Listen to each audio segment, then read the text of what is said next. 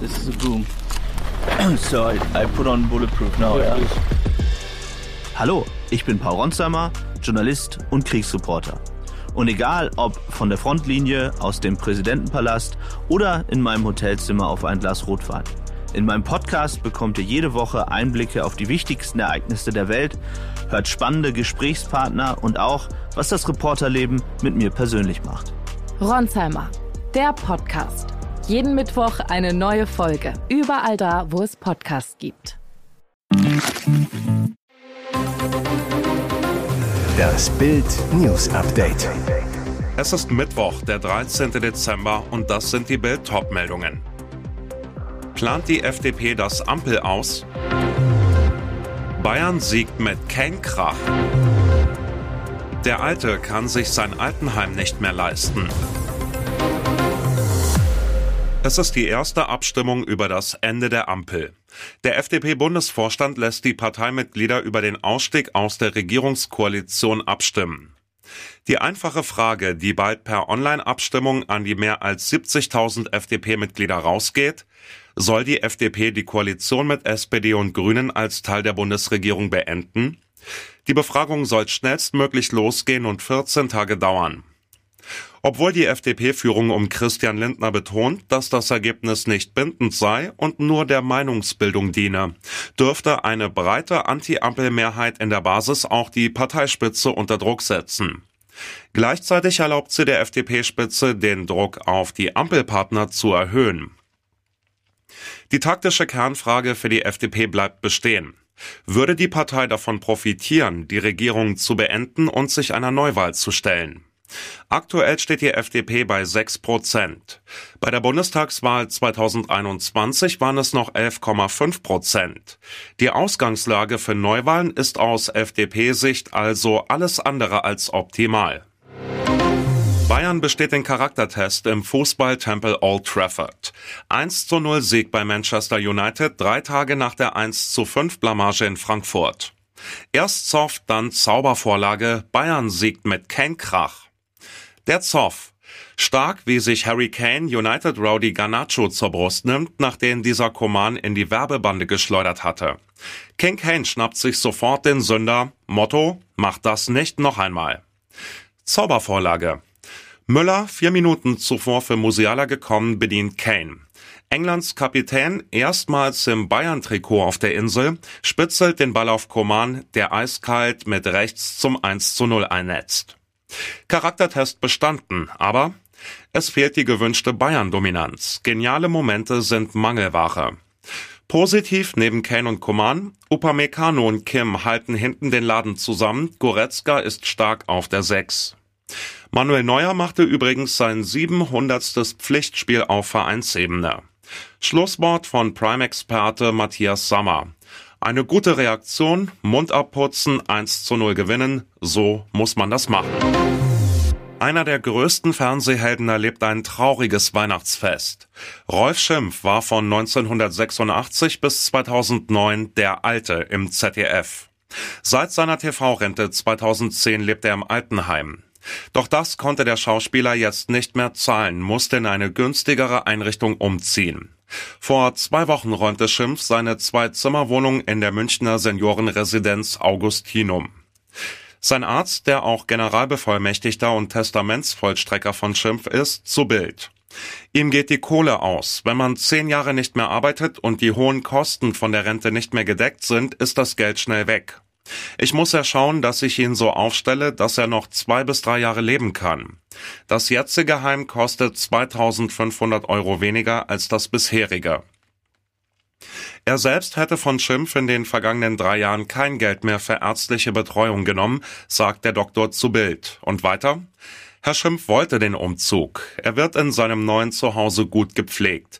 Er hört und sieht sehr schlecht, ist dement und pflegebedürftig. Wahnhafte Störungen äußern sich bei Menschen auf vielfältige Art. Mit einer ungewöhnlichen Form der Psychose beschäftigt sich jetzt das Landgericht Hannover.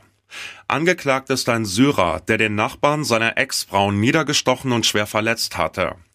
Laut Anklage soll Ahmad S. sich eingebildet haben, dass seine Ex von fremden Männern zum Dreh von Pornofilmen gezwungen würde. Die Vorgeschichte.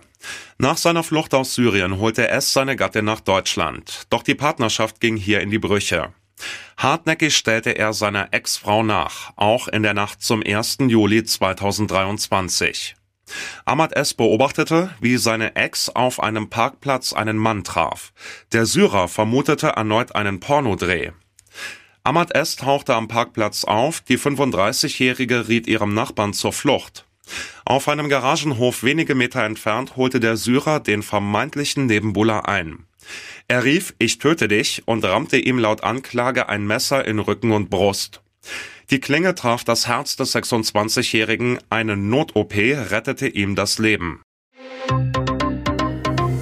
Und jetzt weitere wichtige Meldungen des Tages vom BILD Newsdesk.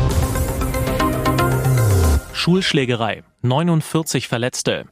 Zahlreiche Verletzte, eine gebrochene Hand und Faustschläge auf Polizisten. Am Montagvormittag ist ein Streit unter Schülern an einer Oberschule im Berliner Bezirk Neukölln eskaliert.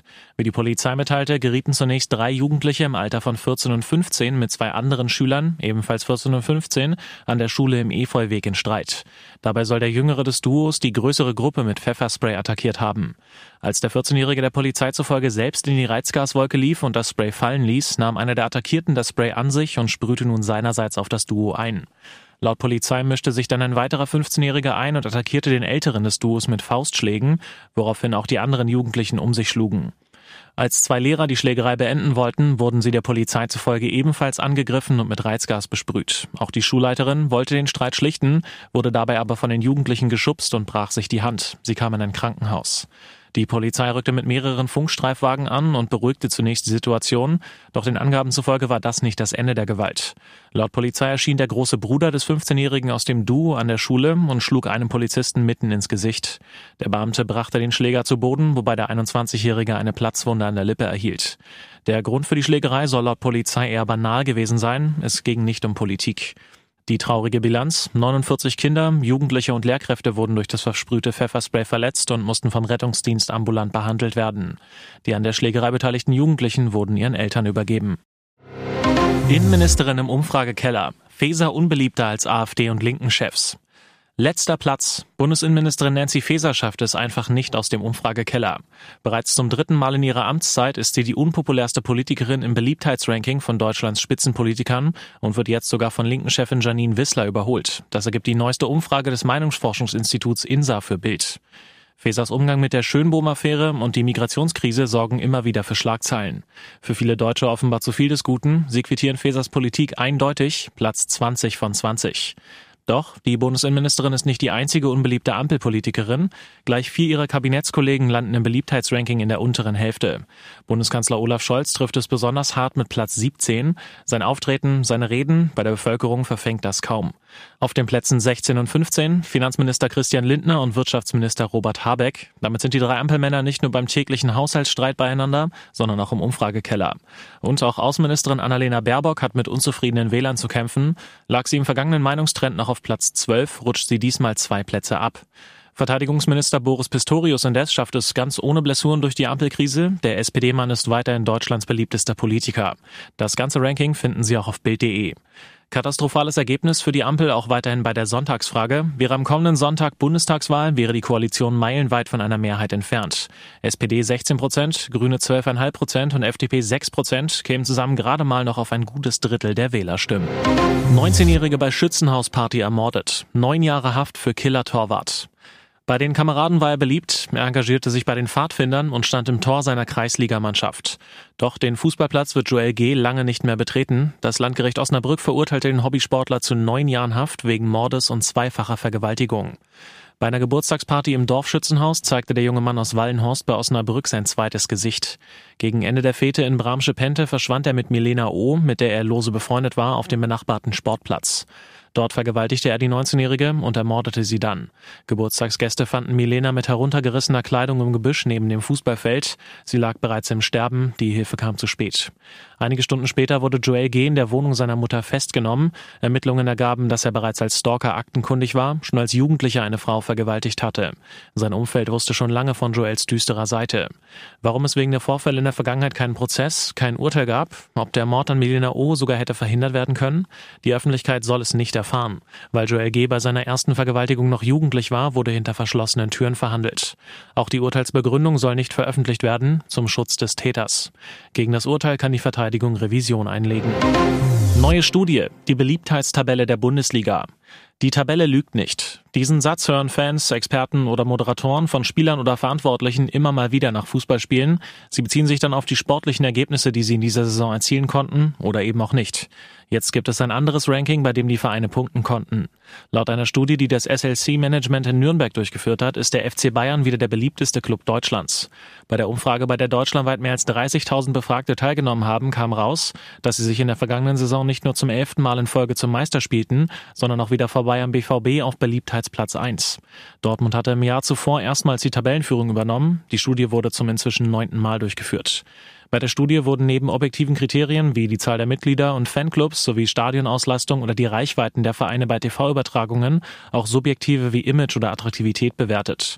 Außerdem haben Nachhaltigkeit und Familienfreundlichkeit eine Rolle bei der Befragung gespielt.